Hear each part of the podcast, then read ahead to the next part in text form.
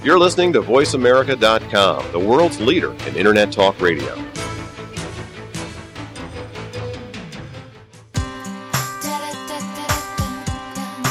Welcome to Let's Talk Adoption with Mardie Caldwell. All comments, views, and opinions expressed on this show are solely those of the hosts or guests and callers. Now, here's your host, Mardie Caldwell. Well, welcome to Let's Talk Adoption. I'm Mardie Caldwell, and it's a pleasure to be with you today. Each week, our show will bring you national experts, authors, adoptive parents, adoption professionals, and people who have been touched by adoption. Let's Talk Adoption is a weekly internet show that can be heard worldwide on letstalkadoption.com. We provide the answers to your adoption questions. During the course of our show, we'll cover many important topics in adoption.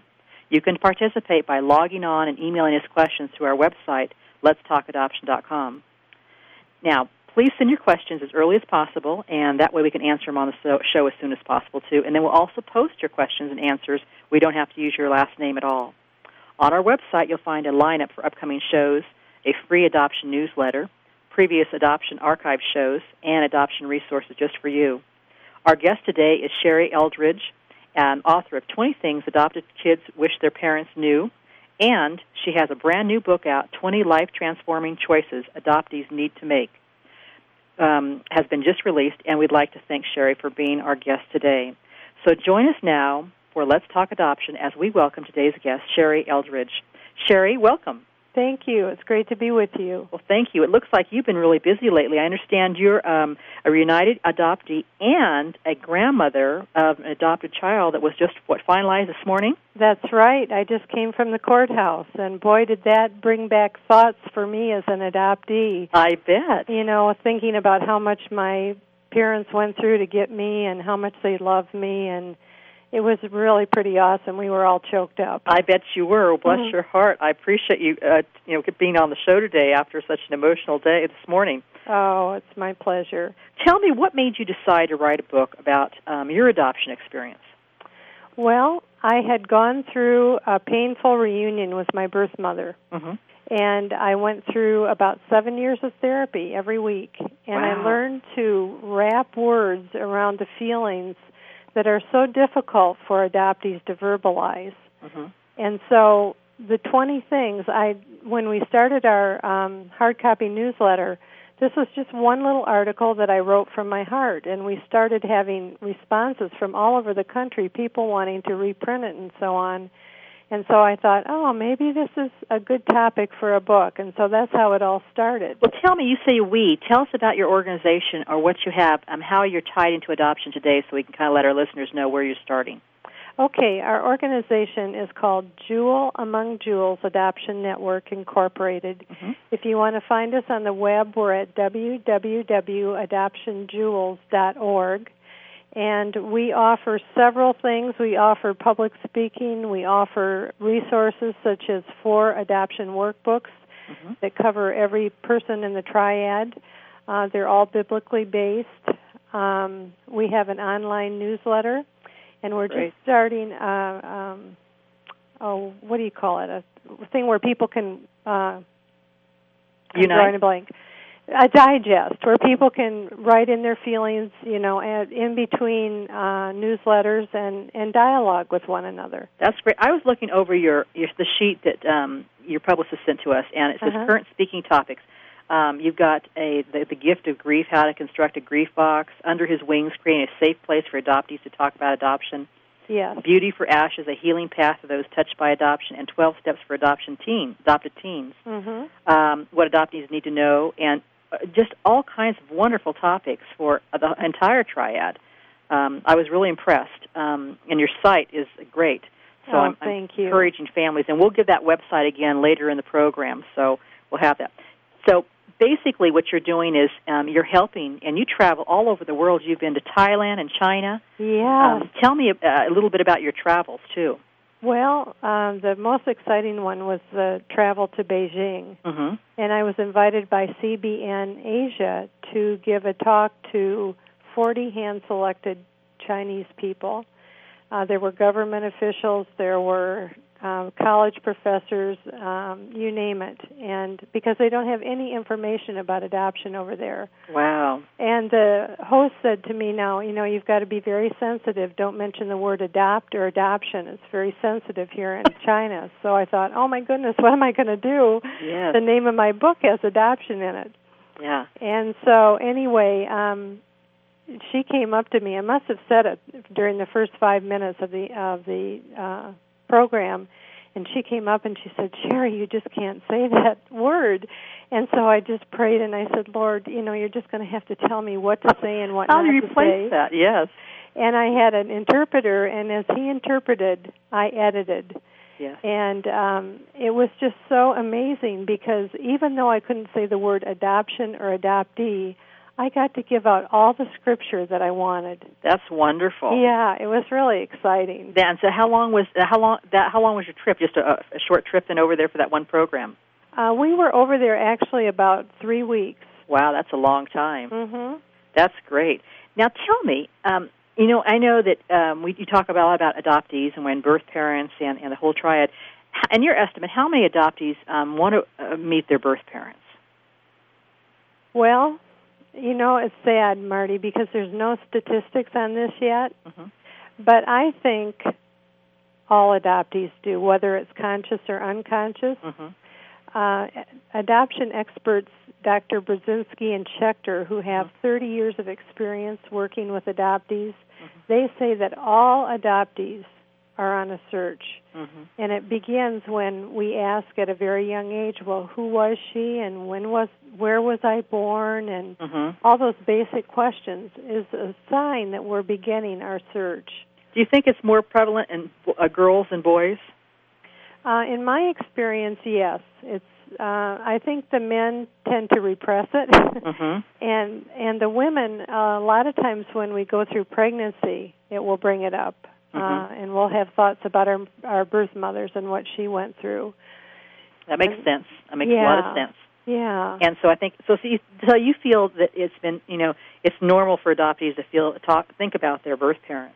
Oh, absolutely. I mean, when you think about how intimately united we were with our birth mother, Mm-hmm. um, I mean, it says in Psalm 139 that we were fearfully and wonderfully made. We were knit together in our birth mother's womb. Mm-hmm. I mean, that is such an intimate union, and I was so astounded, Mardie, to find out in my research that in the last trimester of pregnancy, the uh, unborn baby and the mother are actually having dialogues between one another. Really? And how is that? How is that done? How'd you? What'd you hear? Find out? Pardon? The dialogue would be just on on um, through the the heartbeat or through. I don't know how it happens, but Mhm. they've proven that that does happen. Interesting. And um you know that in turn has an effect on how our life experience might be. If we heard negative things in the womb, Mm-hmm. uh, we may have a negative outlook on life. Whereas if we had messages like, "Oh, I can't wait to see your sweet face. I, I can't wait till you're born," Mm-hmm. we probably have a very positive outlook on life. That might help also to explain uh, how you know I know we've had birth moms that have contacted us where most of them are very happy with their pregnancy as far as in the adoption decision. Many of them are very angry or very upset about it and are, are stressed at maximum levels of stress during the pregnancy. And I've had many, um, not many, but I've had a few birth moms that just uh, were very angry about their pregnancy and um, uh, very vocal about um, the inconvenience of the pregnancy. And I'm just wondering if that does affect some children too. Oh, I think it does. Mhm. Uh, I think the bottom line is does the birth mother, I mean, it's a given that in an unplanned pregnancy it's going to be stressful anyway. Sure. But if the birth mother loves that baby basically and Mhm. you know wants the very best for it, that's going to be communicated to the baby. Right. But if it if the birth mother looks at the baby as an it and I can't wait to get rid of you, which was my the case in my adoption, hmm um, somebody has likened to that likened a baby in a dark room for Mhm. nine months all alone. That's what it's like. Mm, that's very interesting. Yeah. Um, very in- interesting image too. What kind of fantasies do adoptees create about their birth uh, families? Um, well, when they get upset with their adoptive parents, they probably, uh, like most kids, dream of the perfect parents that are out there that will you know just be wonderful and they'll just be like a dream Mhm. everything they've been looking for and and um you know when adopted when non adopted kids reach like 7 or 8 years old they give up that fantasy because they realize that hey mom and dad aren't perfect and I'm not perfect and the world isn't perfect and they give up that fantasy but for the adopted child there really is another family out there That's interesting because, um, yeah, a lot of uh, parents, I think, um, or adopted parents would worry about that, but that's really natural. And I think uh, even children um, that are biological sometimes say, "I must be adopted because you know I've got to have nicer parents than you." Yes. uh, when they get upset or if, you know they're grounded or something. Um, Right. I think that some people have, but I think that the, the fantasies, and you do write about some of that in your 20 Things Adopted uh, Kids Wish Their Adopted Parents Knew. In that book, I did read some of those were quite interesting. Uh, Really informative books, I have to say. You're the um, 20 life transforming choices adoptees um, need to make. Um, they're really good book, and I, I can you share where we can find your book too, where peop uh, some of our listeners can buy your book. Sure, they can find it uh, at our website at www.adoptionjewels.org. They can go to familiar sites like Amazon.com or Mhm. BarnesandNoble.com or in any bookstore. It's in both Christian and secular bookstores. That's great. And I encourage you too. I just went to a Barnes and Noble the other day, and I encourage my listeners that when I went in there, and I, I had to ask where the adoption section was, which is really sad. And I salivate when I go into bookstores. I absolutely love it. But I was so saddened because when I, I went there, and she says, "Well, we don't get very many requests," and there that was in the very bottom under parenting, and um, it was. I think they had maybe ten books, and Mhm. most of them were outdated. And I thought, you know, that's really sad. So I encourage people too, is if you go into a bookstore, mention that you'd like to see more adoption books because I think it's really important that we educate the community um, on adoption, and I think more people um, need to know about adoption. Don't you agree? Oh, absolutely. Tell me Absolutely. um, now. Um, did you meet your birth uh, relatives, and what was the experience like? Yes, I did meet my birth relatives. I met my birth mother 11 years ago after searching for her for 10 years. Mm-hmm. Uh, I, I searched nine years on my own and finally hired an adoption professional, and she found her in about two days. no kidding. Yeah. What a difference. Yeah. And um she had moved all over the country, uh changed her name and so it was just a miracle that God brought her into my life. Mm-hmm. It started out as a fairy tale reunion. It was just wonderful. When she saw my photograph for the first time, she said, "Oh, when I look at your sweet face, I just know that you're mine." It was almost like, you know, a newborn mother, Mm-hmm. uh, mother looking at her newborn for the first time mm-hmm. uh, very tender words. And within two weeks, she, we were both very excited about meeting each other. So my husband and I flew out west where she lives, and um, sh because she has never worked through adoption, loss, and grief, Mm-hmm. Everything, all the repressed emotions and everything that she had came to the surface, and she was just not able to handle it. Really? And she just started getting very mean.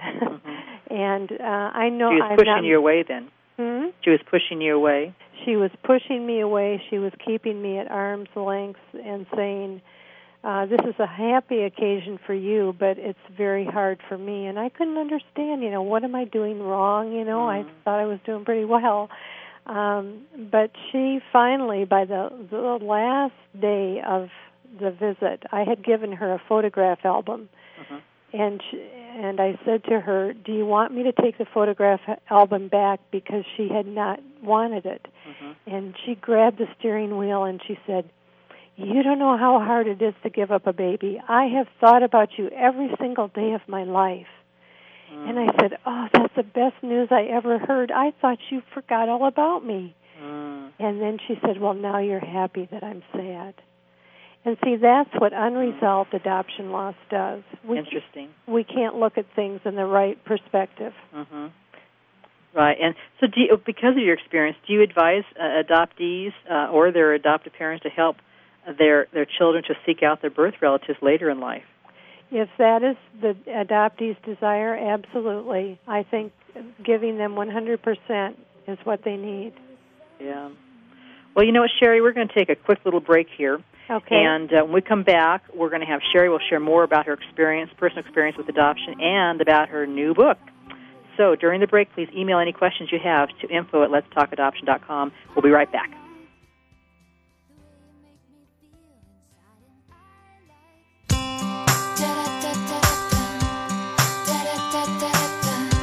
Lifetime Adoption facilitates domestic adoption of infants and older children nationwide. They have customized plans to fit any need and handle open as well as semi open adoptions. Lifetime Adoption has a 24 hour, 7 day a week birth mother contact line. All their services are private and confidential, and financing is available. Visit their website at www.lifetimeadoption.com and see their over 80 online adoption family profiles. You can also visit the Birth Parent Seeking Family page. That's www lifetimeadoption.com. I like the way you make me feel inside, and I like the way you love me just can't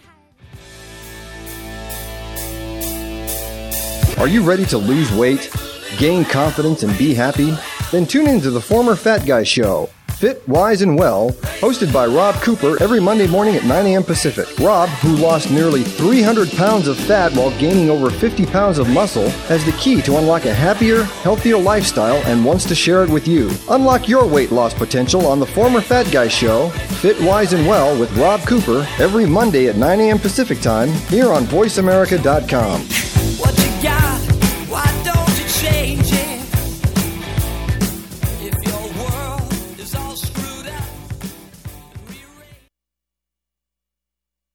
Organizations, like all living organisms, have structure and form beyond their base functions. As change occurs within an organization, adaptation and survival are paramount issues. On her show, Morphing the Organization Quantum Strategies for Business Development, Jean McClellan addresses these key issues for individuals and businesses in transition. Jean will also bring in experts in organizational development who will create strategic framework for transitioning from what is to what must be. If your business is in transition, join Jean and her guests on Morphing the Organization Quantum Strategies for Business Development, brought to you by the Center for Strategic Management every Thursday at 9 a.m. Pacific Time here on VoiceAmerica.com. Every Tuesday at 10 a.m. Pacific Time, Joe Jones brings you Discover Dolls and Bears. Tune in to learn about the exciting world of teddy bear and doll making, selling, and viewing. Also, Joe Jones will welcome the leading names in the doll and bear industry as guests and allow you, the listener, to have your questions answered by professionals. So tune in to Discover Dolls and Bears every Tuesday at 10 a.m. Pacific Time here on Voice America. You're listening to VoiceAmerica.com, the world's leader in Internet Talk Radio.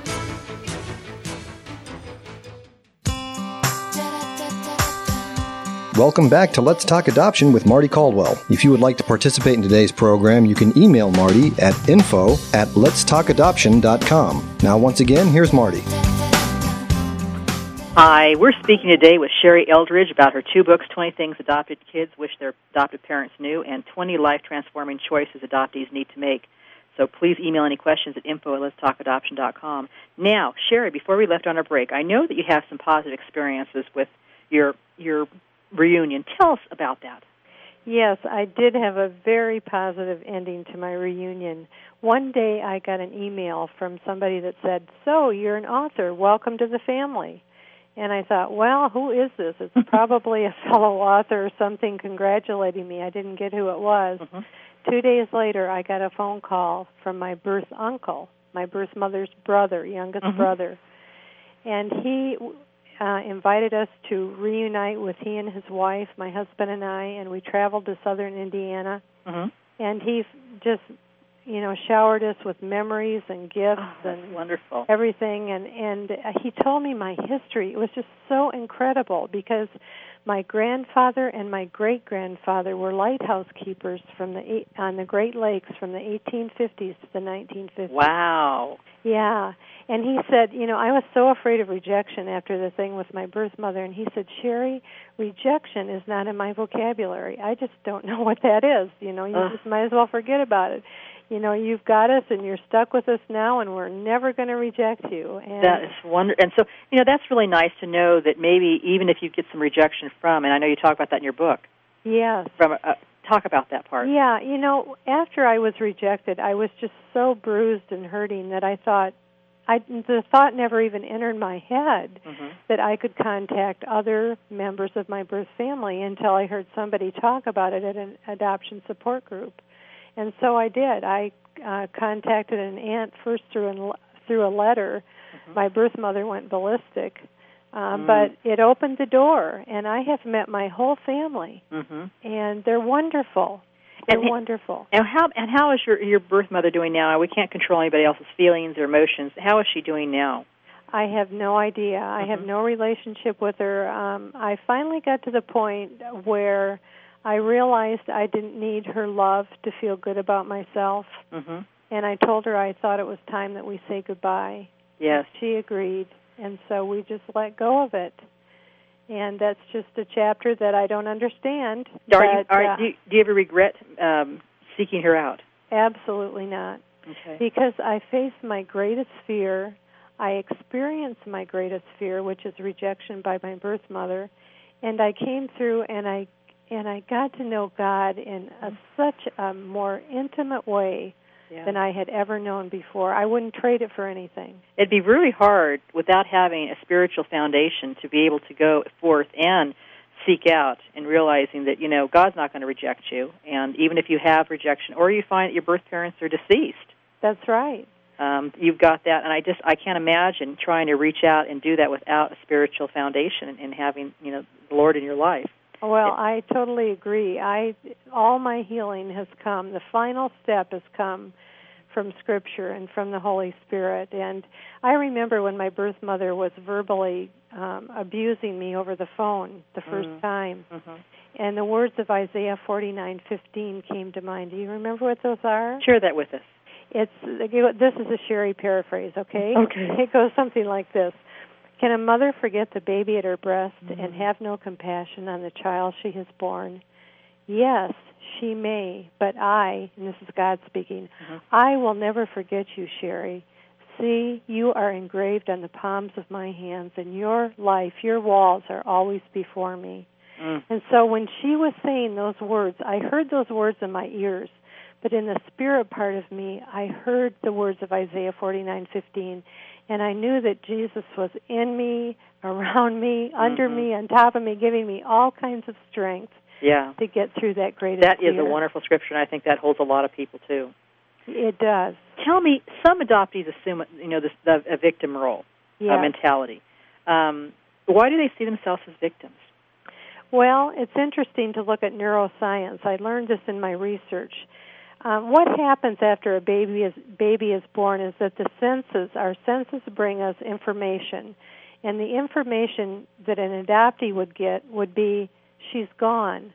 I'm all alone." Mm-hmm. The second thing that happens is that our brain constructs sen- our um, sensations that go along with that selective information. So I think it would be fear and abject terror. Just think of being taken away from the the person you were most intimately united with for 9 months. I can't imagine it. Mm-hmm. And then the first conscious memory that we have would be this world is not a safe place. Mm-hmm. I am helpless. I am a victim. I am at the mercy of others. Mm. And so adoptees, maybe they aren't, it isn't even conscious, this belief, Mm-hmm. but they build this, you know, behaviors around this belief system. And they often sabotage themselves, or I should say, we often sabotage ourselves, set ourselves up for rejection, do those kind of things Mm-hmm. um, that indicate that we're a victim. We see that with foster children too. When I was a foster mother, um, and some of the children would not allow you to get close, Yeah. and we're just waiting for the other shoe to drop, yeah. and um, just could not believe any good news. And I've seen it with children that I've helped find homes for too. Hmm. They've really struggled with it. Is this family really going to keep me? You know. Yeah. and yeah. um, and I think that really can. How can you tell? What are the signs uh, for like adopted parents listening to the program today if, if their adoptee, their child, is is thinking like a victim? Um, I would encourage them to um, help their child see the options Mhm. before them. When you're a victim, you can't see any options. You're just overwhelmed. And I liken it to a little story. I have twin grandsons, and when they were just old enough to sit up in a grocery cart, I would take them to the bakery and I would say, okay, do you want a goodie? And of course, their answer was yes. And so we went to the bakery counter, and they looked at all the goodies, and I said, now which one do you want? And they'd say this one, and then two seconds later they'd change their mind and say, I want this one, and that went on and on. And I got so frustrated. And later I talked to their mother, my daughter, who's an incredible mother, and she said, Mom, they just don't have the ability to choose yet. You have to narrow it down to two choices, and then they'll be able to choose whether they want a donut or a cream puff. Mhm. And so it's kind of that way with adoptive parents. If they can narrow those um, options down for their children, it will help them to not feel overwhelmed and like a victim. So the options would be what? What kind of options? Give us examples for adoptive parents. Okay, it would be um, the option of having an unshakable self esteem. Um, I I just love Ezekiel sixteen four to 7 That it says, this is again a Sherry paraphrase, but Okay. on the day you were born, you were thrown out into an open field unwanted. But I, this is God speaking, came by and saw you there lying in your own blood. And I said to you, Live, thrive like a plant in the field. And you did. You became a jewel among jewels. Mm. Mardie, I have not said that scripture to one adoptee, but what their eyes just light up. Yes. They say, You mean I am a jewel in God's eyes? Mm. So that's one thing that they can do for them. Mhm. Give them that scriptural underpinning, that script, scriptural base for their self worth, which is something that we adoptees often have much trouble with. Mhm. That's No. right, and sharing that too. Yeah. Tell me, and and um, how can a story like of Moses help adoptees see themselves in a different light? Well, it's really been interesting because all of our workbooks are based on the life of Moses. Mm-hmm. And after running s- support groups for nine years, I've heard many adoptees say, you know, Sherry, the story of Moses was just so meaningful to me. It was the most meaningful part of the study. And I said, well, why was that? And they say, well, because I didn't feel weird anymore. I didn't feel alone anymore. Mm-hmm. And when you look at the life of Moses, I mean, he had typical adoptee uh, issues. He was very angry. He killed a guy. Mm-hmm. Uh, he isolated himself on the backside of the desert. I mean, he has all the classic things. He suffered abandonment, uh, and it just neutralizes the feelings of loneliness, and it, mm-hmm. it takes down the defenses. You know, if you read to your child about the the story of Moses, they may think, "Oh, you know, he really is like me, and I'm I'm normal." And mm-hmm. and so it's a good springboard to use with adopted children and adults. Right. Do you have any books that you can recommend children's books that you particularly like that you think are helpful for adoptive parents to read to their children? Well, the one that I have that isn't published yet. okay. Well, you'll have to come back Uh, on the show when you get that published. Yeah, I'm not familiar with any children's books. Mm-hmm. I think they're sadly lacking. Yes, I think so. I think so too. That's why I think Uh-huh. I'm asking you is because there aren't a lot of really great books out there too. A few, but for children uh, ad- addressing adoption, I think uh, is very Well- important. For all the children's books we have, um, I'm amazed how few there are on adoption. Yes, and how to deal with adoption loss, which Mhm. is one of the realities of adoption. I mean, Mhm. you go into Barnes and Noble or Borders and you look uh, and see how to grieve um, a divorce f- for a child, how to de- grieve the death of a grandparent, on and on and on. But there's nothing there for the adopted child. Mm-hmm. I think that's extremely important. With uh, with 500,000 kids in foster care right now, Yeah. many are going to be adopted, and children internationally adopted, and nothing out there for them. Boy, that is just a area waiting to be opened up. Well, I'll tell you what. We're going to take a quick break, and um, when we come back, we'll continue with our guest uh, Sherry Eldridge. And um, don't touch that mouse. Email your questions to us, and we'll be right back.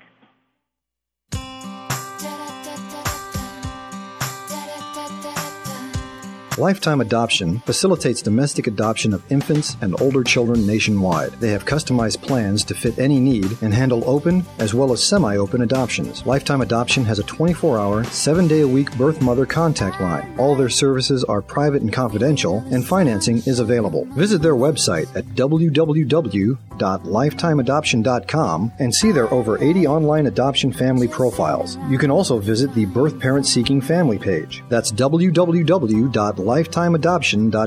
I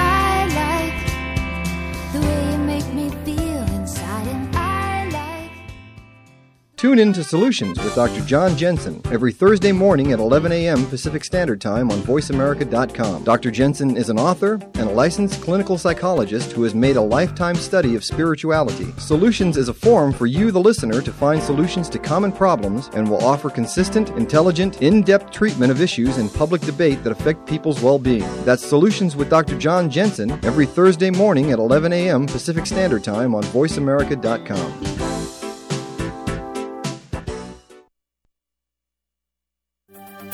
Do you have questions concerning your personal finances but don't know where to turn? Then you need to listen to You, Your Money, and the Market, hosted by the traders coach Robin Dane every Wednesday at 9 a.m. Pacific Time. Robin has great ideas on how to invest, save, and manage money and wants to share them with you. Have fun making and saving money with Robin Dane every Wednesday at 9 a.m. Pacific Time right here on VoiceAmerica.com.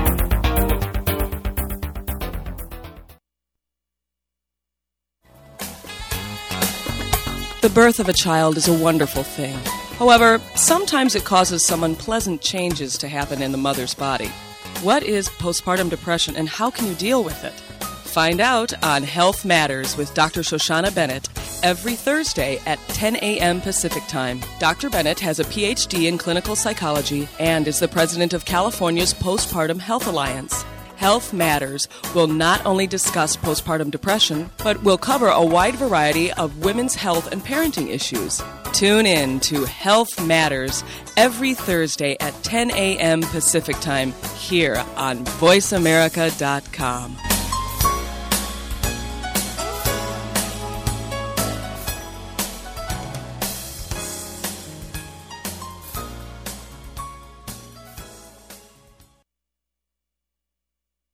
You're listening to VoiceAmerica.com, the world's leader in Internet Talk Radio.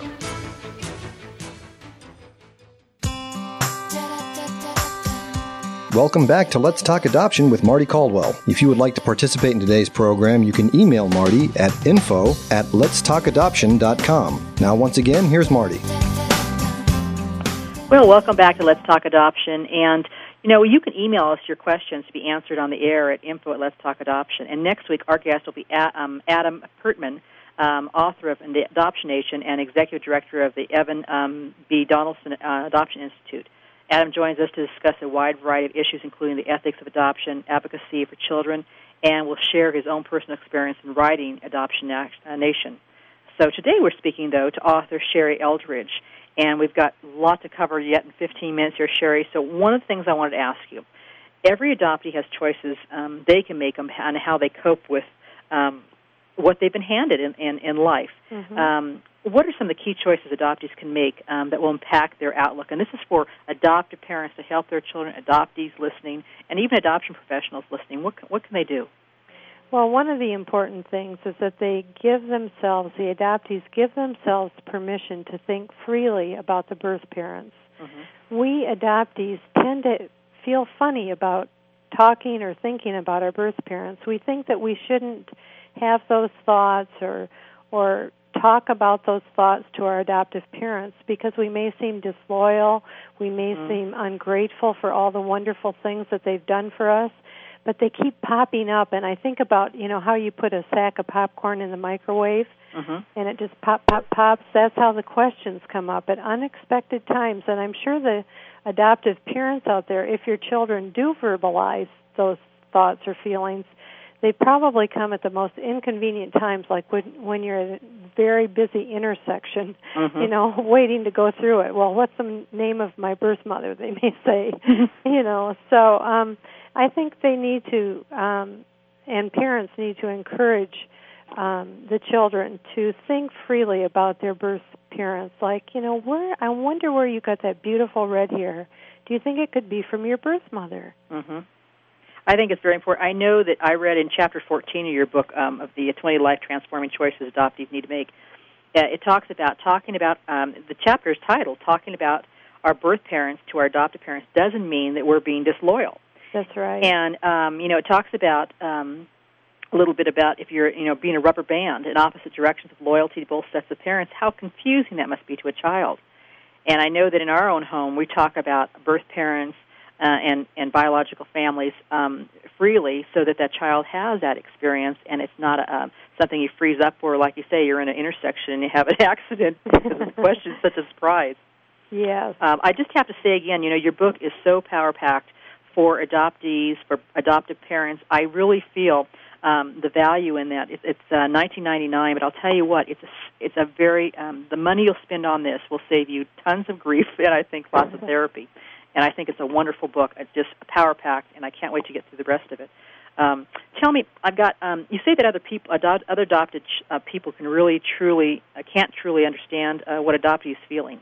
Um, you know, you have to be adopted, I guess, to really have be in their shoes. Mhm. Um, why does hearing the stories of ado- other adoptees help so much? Well, it's kind of like the story of Moses, going back to that. When you Uh-huh. hear the stories of other adoptees, they say, Oh my gosh, I didn't realize anybody else felt that way. I feel the same way too. Mm-hmm. And it takes down the defenses and it, and it builds community and fellowship. And um, it just neutralizes it. So I think the big thing with adoptees is we have all these inner struggles and we don't talk about them. And we don't know that all the other adoptees, or the majority of adoptees in the world, experience the same thing.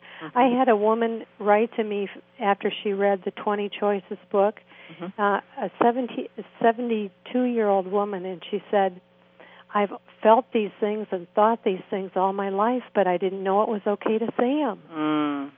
Bless their heart. Yeah. You know, well, and so we're talking about setting up networks, support networks, and the internet's great. But how can our listeners go about setting that support network up for themselves? Well, I would encourage them to maybe put an ad in their newspaper that Mhm. they're going to start an adoption support group. Mm-hmm. Um, I would encourage them to visit our website because we do have those four workbooks that are biblically based. Just, just give us Uh, that website real quick again while you're doing that, Sherrie. Okay, it's www.adoptionjewels.org. Okay. I'm sorry, and go ahead. That's okay. Um, the workbooks are very user friendly. It's Mhm. very easy to to be the leader for it, so you don't have to be intimidated by that. And we will do whatever we can from our organization to help you get started and encourage you. hmm So wherever you are, and our listenership is worldwide.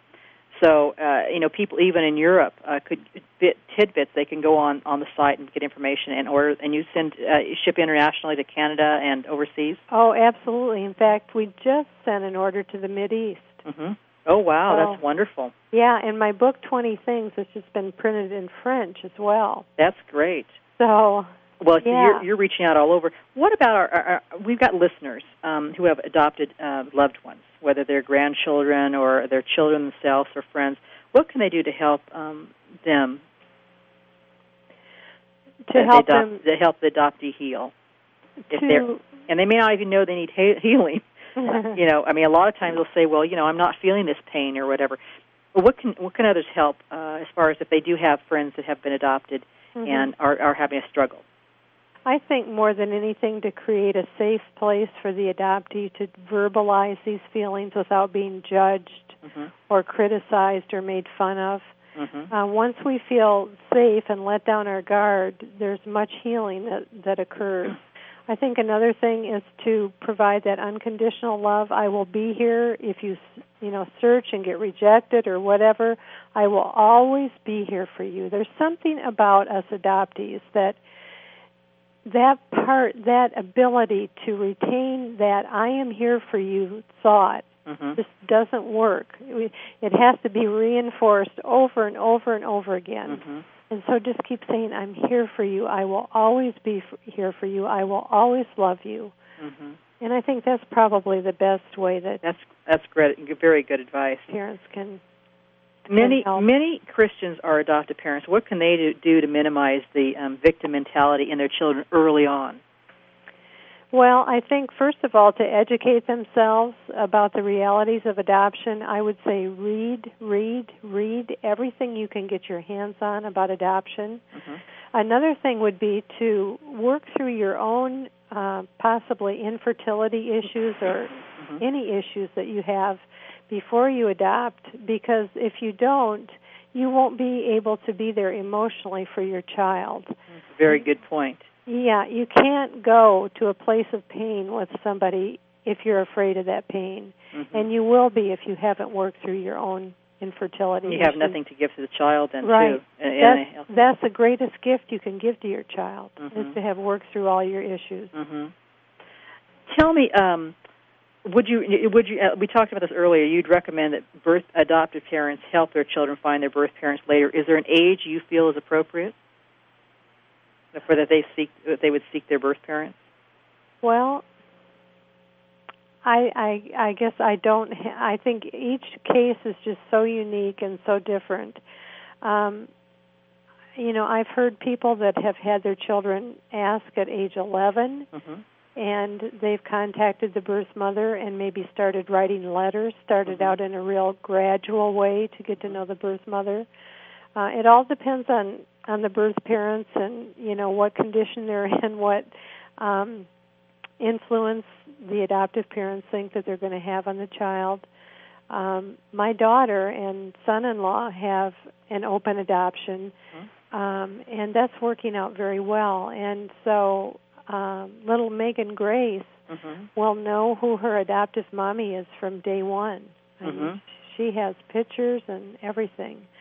And what Actually- happens when you have um, you have birth parents that just aren't um, able to? Um, you know, there are some birth parents that just aren't um, stable enough to be able to handle that relationship.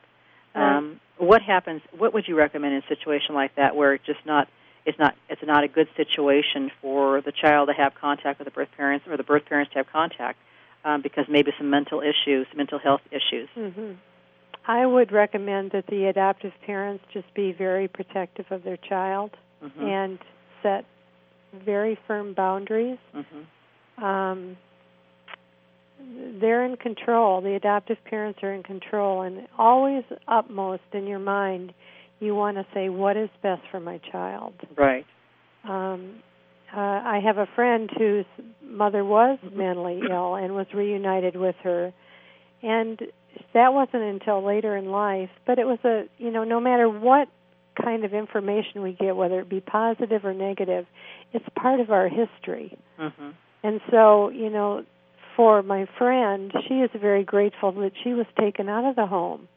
You know, Right. Part of her gratefulness because God took her away from a mother that was ill and put her in a home where she could have both a mother and a father that were healthy. hmm And so many children, uh, I know that in foster care would just love that. They'd have they there's so, so many waiting children that would love nothing more than um, to have a, a permanent loving parents, you know, that would be there forever, a forever home.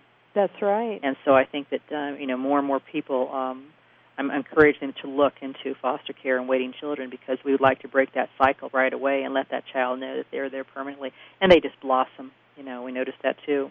Oh, absolutely. And That's what I heard the judge say this morning. There was a foster child that was being adopted, and he said to the parents, "Now is this going to be a permanent home?" You know, that was something they had to agree to before the judge. hmm And this little girl was just—she was probably 11 years old and just so excited she could hardly stand it. I bet. to have a forever family. Oh, that's wonderful, and that's such a crucial age too. I just Uh-huh. love seeing the older children adopted. I think it's crucial.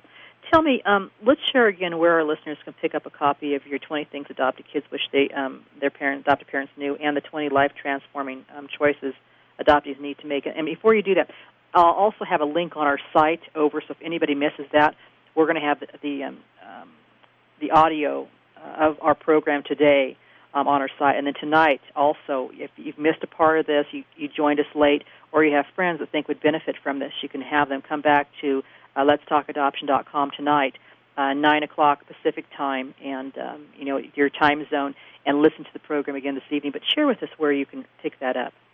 You can pick it up at any Christian or secular bookstore. If they don't have it, just remember the title. Just remember two words of the title, 20 Choices. Mm-hmm. And they'll be able to look up the number and order it for you if it's not there. You can go to Amazon.com, BarnesandNoble.com. All your favorite sites will have it. Um, or you can order it directly from us at www.adoptionjewels.org. That's great. Well, thank you for listening. We're going to take a short break, and we'll be right back with Sherrie Eldridge's last uh, tip today, and then we're going to go on to our e-bag questions from our email bag. So hang in there. Don't touch that mouse.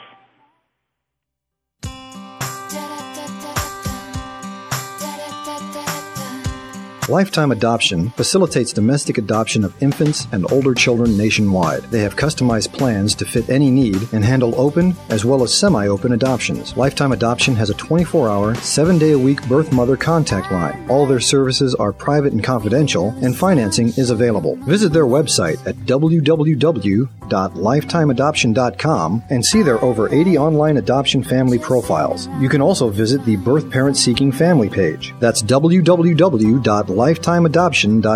I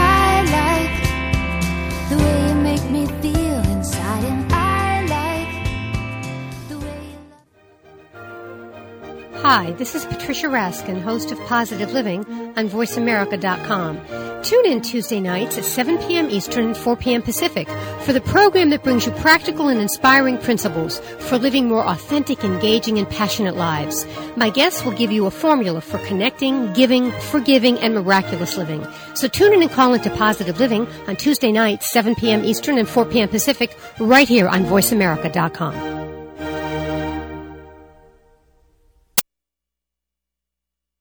Leader Talk, a new type of talk program, is dedicated to the important issues facing today's business leaders. Your hosts, Drs. Eric Dent and Linda Smith, will engage in truly thoughtful talk about leaders setting future business strategy. Dr. Dent is a former business executive who is now the executive director of doctoral programs at the University of Maryland. Dr. Smith has a doctorate in workplace learning and organization development from Columbia University and is the head of Smith Consulting. Join Eric and Linda as they go beyond the fads to discussion about what is enduring, successful business practice. That's Leader Talk every Wednesday at 6 a.m. Pacific Time on VoiceAmerica.com. Leader Talk, what business executives are using tomorrow. We talk about today. In the spirit of Have Couch Will Travel, Dr. Carol Lieberman creates a haven of sanity in an increasingly insane world. Each day, we are bombarded with news of events that have never crossed our wildest nightmares. Society is spiraling out of control, and everyone is reeling from it. But now there's an answer. The best way to keep sane in this insane world is to tune in to Dr. Carol's Couch on Voice America. Dr. Carol, a certified media psychiatrist, will broadcast live from her Beverly Hills office every Monday at noon Pacific time. Call or log in and get help with whatever is sending you reeling, or whenever you need a soothing voice to calm and advise you. That's Dr. Carol's Couch every Monday at noon Pacific time here on VoiceAmerica.com. You're listening to VoiceAmerica.com, the world's leader in Internet Talk Radio.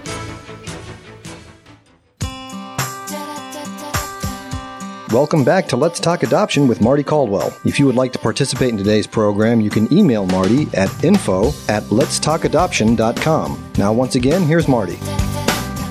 Hi, and welcome back. And as we're wrapping up our show, we have our mailbag yet to do, and um, we want to ask Sherrie for one last um, tip she might have for anybody listening regarding um, adoption and, and searches or working with our adopted children. Sherrie, any tips on there you can share with us? Well, I would just encourage you to love them unconditionally and again to say that you will always be there for them. Educate yourself about loss and grief and the ways to help your child work through that loss and grief. I mean, it can begin from day one. I'm so glad your birth mommy gave you to us Mm-hmm. to love. Um, talk with them about adoption. Make it a, an everyday part of your language. Not that you're going to obsess over it, but just make it a normal part of your vocabulary of your family. Um, take them to scripture. I think that's the bottom line. Mhm. Um, I I know a lot of my healing came from being educated about all the psychological aspects of it, but it was really God's word to me that that really brought the healing and brought the closure and finality. And you know, the world will tell you that adoption loss is an irreparable wound, Mhm. but I don't believe that. Mhm. I believe that Jesus can heal the, every aching abyss of our heart if we'll only let Him. And you're a perfect example of that, too. Oh, And thank you. Sherrie, we appreciate your time and sharing your personal story and information.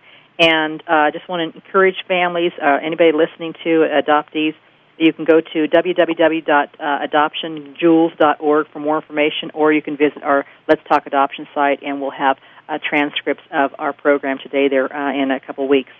So thank you again, and we hope to have you back on the program again. Thank you again, Sherrie. Thank you. And now on to our adoption mailbag. Each week we'll be answering questions from our listeners. Luann is with us today with our uh, email questions.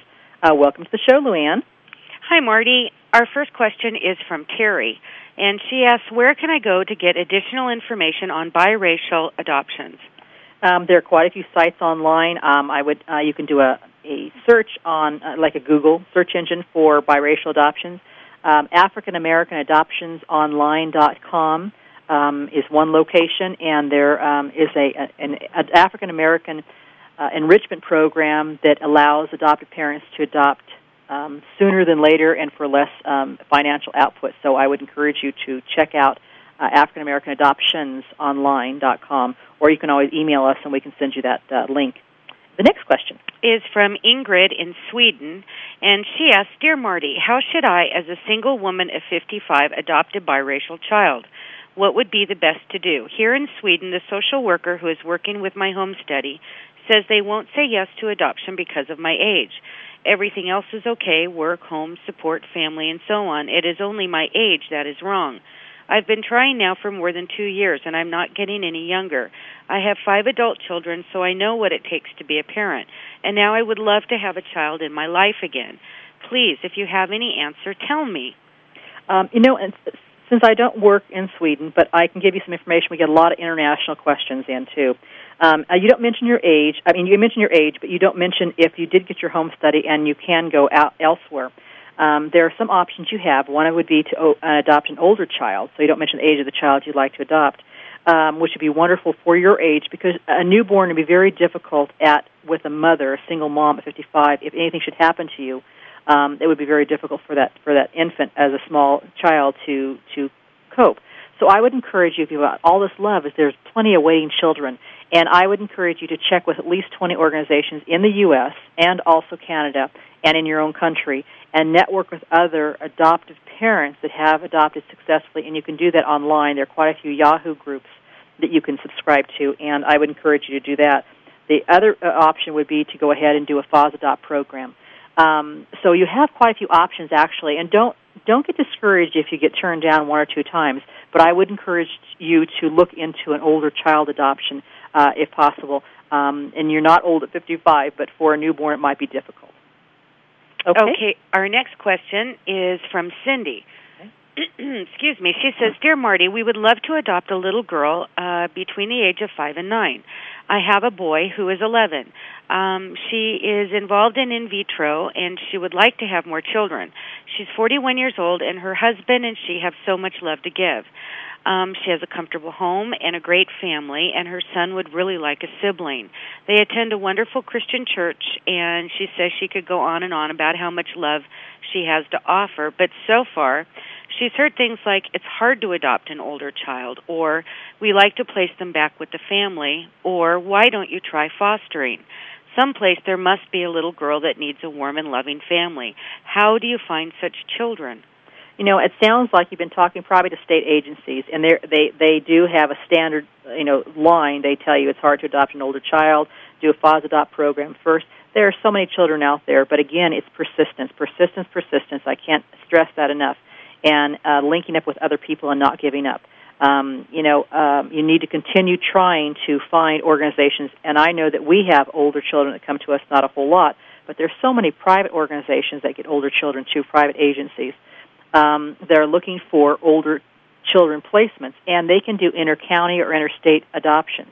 So just because you live in one state, and you don't mention the state you live in, but um, you can adopt a child out of the area. So if you go on and put down child photo listings online, you should be able to find some sites that have photo listings. Again, if you get rejected one or two times, do not give up. There's a child out there, and you're right. There are quite a few children that would love to have a home. It sounds just like yours. Um, if you have any more questions or run into dead, dead ends, please email us, and we'd be happy to send you some links. Okay, our next question um, is interestingly enough, we have two Hawaiian adoption questions. Wow. The first one is from Marie. Mhm. She says she's been researching Hawaiian adoptions, uh, mixed Hawaiian Caucasian, but most sources, excuse me, there have said uh, that they don't have many local children to adopt. That they would rather the children be adopted by locals in Hawaii. This couple happens to live in Florida. Mm-hmm. Uh, most of the sources also tell them that Hawaiian children are better off adopted by Hawaiians. Mm-hmm. And the second one is, which kind of ties into the 1st Mm-hmm. is from Alicia. She asks, she wants to adopt a Hawaiian child and wants to know if it's difficult. Well, you know what? There is an attorney in Hawaii, Linda Lach, very nice. Um, I would encourage you, L A C H, I believe is her last name, and I would encourage you to contact her. But I, I found that we did some some research and some work in Hawaii. There aren't a lot of Hawaiian children available outside of the island um, to be adopted. Um, so I, I, but there it does happen, but not a whole lot. So I would encourage you to contact maybe Linda Lach, an attorney in Hawaii, find out if she has a you know a situation. If you're Hawaiian yourself, you might have a better chance of doing that. I would encourage you to look at other China and other countries that have Asian children um, that I think uh, would be uh, might suit, might be suitable also. And so you don't say why you want a particular Hawaiian child versus um, you know an, a child from another country.